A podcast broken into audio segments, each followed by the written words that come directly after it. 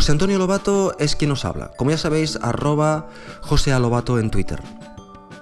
Hoy quería aludir a todas aquellas personas que han empezado o están empezando a programar para, para iPhone o para, o para Mac. En iPhone y en Mac tenemos la, gran ventaja de que la mayoría de la gente que se dedica a esto intenta hacer las cosas ah, de la manera mejor posible. No solo desde el punto de vista de programación, sino desde el punto de vista de diseño. Pero eso es un pequeño inconveniente para la gente que está empezando. ¿Por qué? Porque tú puedes pensar que la aplicación que tú estás haciendo no es de la calidad suficiente en comparación a lo que, lo que hacen otras personas que, se dedican más profesionalmente a esto. Muchas veces veo que hay gente que está bastante frustrada porque intenta hacer un, control, intenta customizar una aplicación y eso evidentemente es muy costoso en conocimiento, en horas, cuando al principio posiblemente no es necesario. Cocoa viene con una serie de controles que, a pesar de que ya estamos, los tenemos muy vistos y por lo tanto ah, buscamos siempre cosas nuevas, son unos controles que están muy bien, son bonitos, son en su completitud, o sea, si los utilizas todos, son ah, consistentes y que no nos debe dar vergüenza hacer una aplicación utilizando exactamente los controles estándares y punto. Si lo que estamos haciendo es aprendiendo la plataforma y, ir mejorando. Y de hecho, yo utilizo bastantes aplicaciones en el iPhone que, que los miras y mm, ahí tienen poca customización, pero hacen lo que tienen que hacer y lo hacen bien. Por lo tanto, no debemos ofuscarnos en esto a, medida que vayamos ganando confianza en la plataforma, pues ya podremos ir metiéndonos en esos, en esos fregados de hacer que aquello que es estándar se comporte más o menos como el estándar, pero que estéticamente haga, ah, sea otra forma completamente diferente.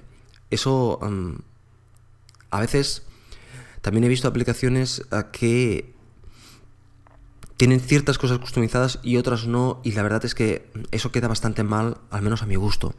Quiero decir, si lo customizamos, tiene que quedar consistente todo el diseño y no cosas customizadas, cosas de unas texturas diferentes y, después botones estándares que no, que no pegan en ese, en ese contexto.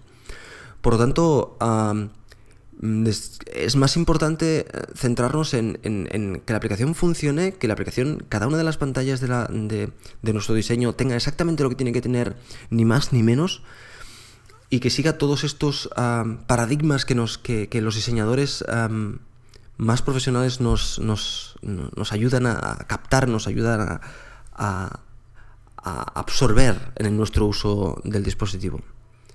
También debemos pensar que Cocoa, ah, la última vez que leí este dato, no, no, sé si es un dato exacto, es un dato que lo he leído o escuchado en algún sitio, Cocoa tiene aproximadamente unos 170 clases. Vuelvo a repetir que no sé si este dato es exacto. Bueno, evidentemente eso no lo podemos aprender en un día, en un mes y ni en un año. aprenderlas. Podemos saber de su existencia, pero aprender a utilizarlas, eso es, eh, bueno, es mucho, mucho, mucho trabajo y muchos años de experiencia. Por lo tanto, vamos a ir poquito a poquito, vamos a hacer una cosa a la vez, vamos a hacer que nuestra aplicación esté lo antes posible en el mercado y que nuestra aplicación a ver, sea lo más usable y agradable que podamos dentro de nuestras, de nuestras posibilidades.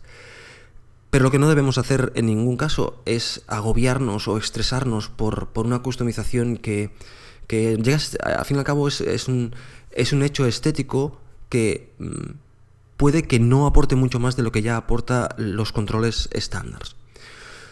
Por tanto, nada más, solo haceros reflexionar y animaros, sobre todo a todas aquellas personas que están comenzando, a que vayan a poquito a poquito pero con paso firme. Que pidan ayuda cuando la necesiten y que... Y que, bueno, que hay muchas cosas interesantes por hacer, por lo tanto, ánimo y...